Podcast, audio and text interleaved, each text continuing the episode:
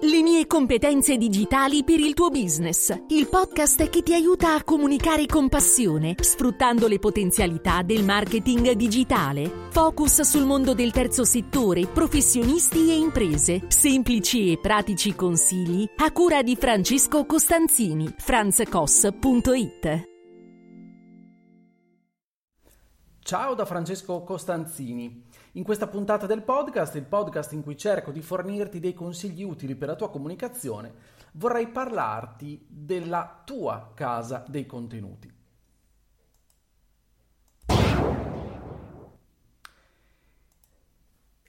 Allora, parliamo oggi, iniziamo oggi un percorso che ci guiderà nelle prossime settimane, quindi nelle prossime puntate, ad affrontare un po' a tutto tondo un tema, il tema che già nelle previssime puntate di questa serie di podcast avevo iniziato ad affrontare, che è quello del sito web e del blog.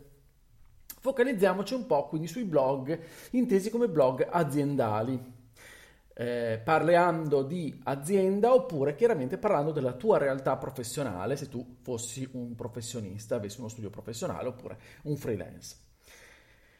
Iniziamo quindi questa, questo approfondimento, mi piace chiamarlo così, e oggi con un tema specifico che va a toccare alcuni aspetti, ma che diciamo dà, è un elemento di contestualizzazione, mi viene da dire perché oggi ti voglio parlare del, del perché è necessario costruirsi una casa per i nostri contenuti. Se come me credi fortemente nel content marketing, quindi nel marketing dei contenuti e quindi nella, nel fatto di proporci sul mercato e attirare potenziali clienti attraverso i nostri contenuti, è possibile che tu sia in procinto di oppure abbia già realizzato eh, una strategia che ti ha permesso magari di eh, utilizzare contenuti, diffondere contenuti attraverso, non so, una rivista, una newsletter, un podcast, una serie di video o appunto un blog cercando di presidiare no, un mezzo e tramite quello di posizionarti affinché eh, chi avesse bisogno di te poi ti trovi. Molto bene.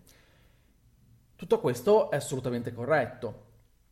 Le casi possono essere tantissimi, gli strumenti utilizzati anche, le forme dei contenuti eh, sono davvero tante, intesi come formati, ok, e come eh, appunto eh, come, come declinarli. Anche i mezzi con cui distribuirli sono ovviamente tanti e variano, a seconda di chi sei tu, del tuo progetto, dei tuoi interlocutori, insomma. Però proviamo ad esempio ad ipotizzare che tu scelga di aprire un blog, nel qual caso appunto con la sezione di blog aziendale, come ti ho spiegato prima. Facendolo, innanzitutto, poi lo vedremo nel corso delle prossime puntate ovviamente, eh, però diciamo che in primis mi viene da dire che sicuramente andresti ad aiutare i motori di ricerca a farti trovare dagli utenti. No? Il tuo contenuto infatti inizierebbe a essere macinato, lo vedremo come, dall'algoritmo di Google e ad essere mostrato. Magari tu in questo momento hai un sito istituzionale, magari piazzato lì giustamente perché hai pensato di realizzarlo, farlo realizzare, eccetera, eccetera. Tuttavia, se aggiungi però una con periodicità dei contenuti utili e di valore, potresti aiutare il tuo sito a crescere. A crescere in termini di visitatori e magari questi visitatori poi potrebbero convertirsi e diventare qualcosa di più, trasformarsi in qualcosa di più. Quindi i processi che poi affronteremo nelle prossime puntate.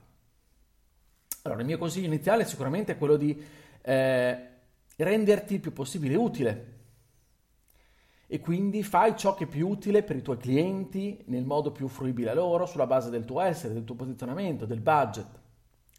Quindi va benissimo che tu apra un blog o faccia anche altre cose. Però ti voglio far riflettere su questo aspetto. Ti consiglio comunque di lavorare sempre avendo una tua proprietà, una tua casa, dove sei tu a fare le regole del gioco dove non sei costretto, costretta a scendere a compromessi con gli algoritmi, con i trend del momento, oltre a legarti in modo, diciamo, indissolubile ad aziende come Meta, che comprende, come saprai, no? Facebook, Instagram, WhatsApp, oppure TikTok. Cosa succederebbe se queste aziende domani fallissero oppure cambiassero idea e facessero sparire i contenuti, tutto ciò che hai fatto fino ad oggi? Se quello che hai fatto è tutto, si richiude tutto là dentro. Bene, oggi tu potresti avere sicuramente degli ottimi, splendidi risultati su TikTok, su Instagram, su Facebook. Ottenerli continuarli ad ottenere, perché sei stato bravo, sei stata brava fino ad oggi a, a, a implementare il tuo progetto e a sfruttare questi strumenti per il tuo business.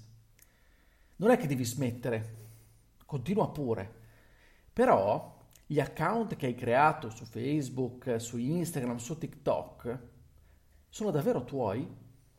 Fatti questa domanda. Sicuramente un sito sì, un sito è tuo. Facebook banalmente no. Sei in affitto, anche se magari hai un usufrutto oppure un utilizzo diciamo gratuito. Mi perdoneranno gli amici delle amiche del settore immobiliare, se sbaglio la, la metafora su questo. Però se ci pensi bene è così. Tu hai aperto un account su questi social e l'hai aperto chiaramente a nome tuo, a nome della tua azienda, della tua realtà, della tua professione, eccetera, eccetera. Ci stai lavorando per nome e per conto della tua realtà, della tua azienda, della tua professione, però lì sopra le regole non le fai tu.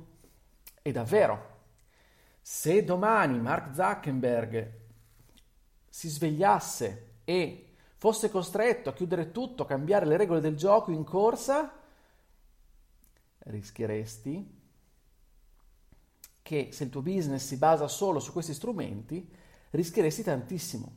Ed è un rischio che ti consiglio di non correre. Banalmente, invece, un sito web è tuo. Non ti sto dicendo ovviamente di escludere tutto ciò che non è nostro, eh? però di inglobare nella tua strategia anche qualcosa di tuo, da cui partire e su cui appoggiarti sempre.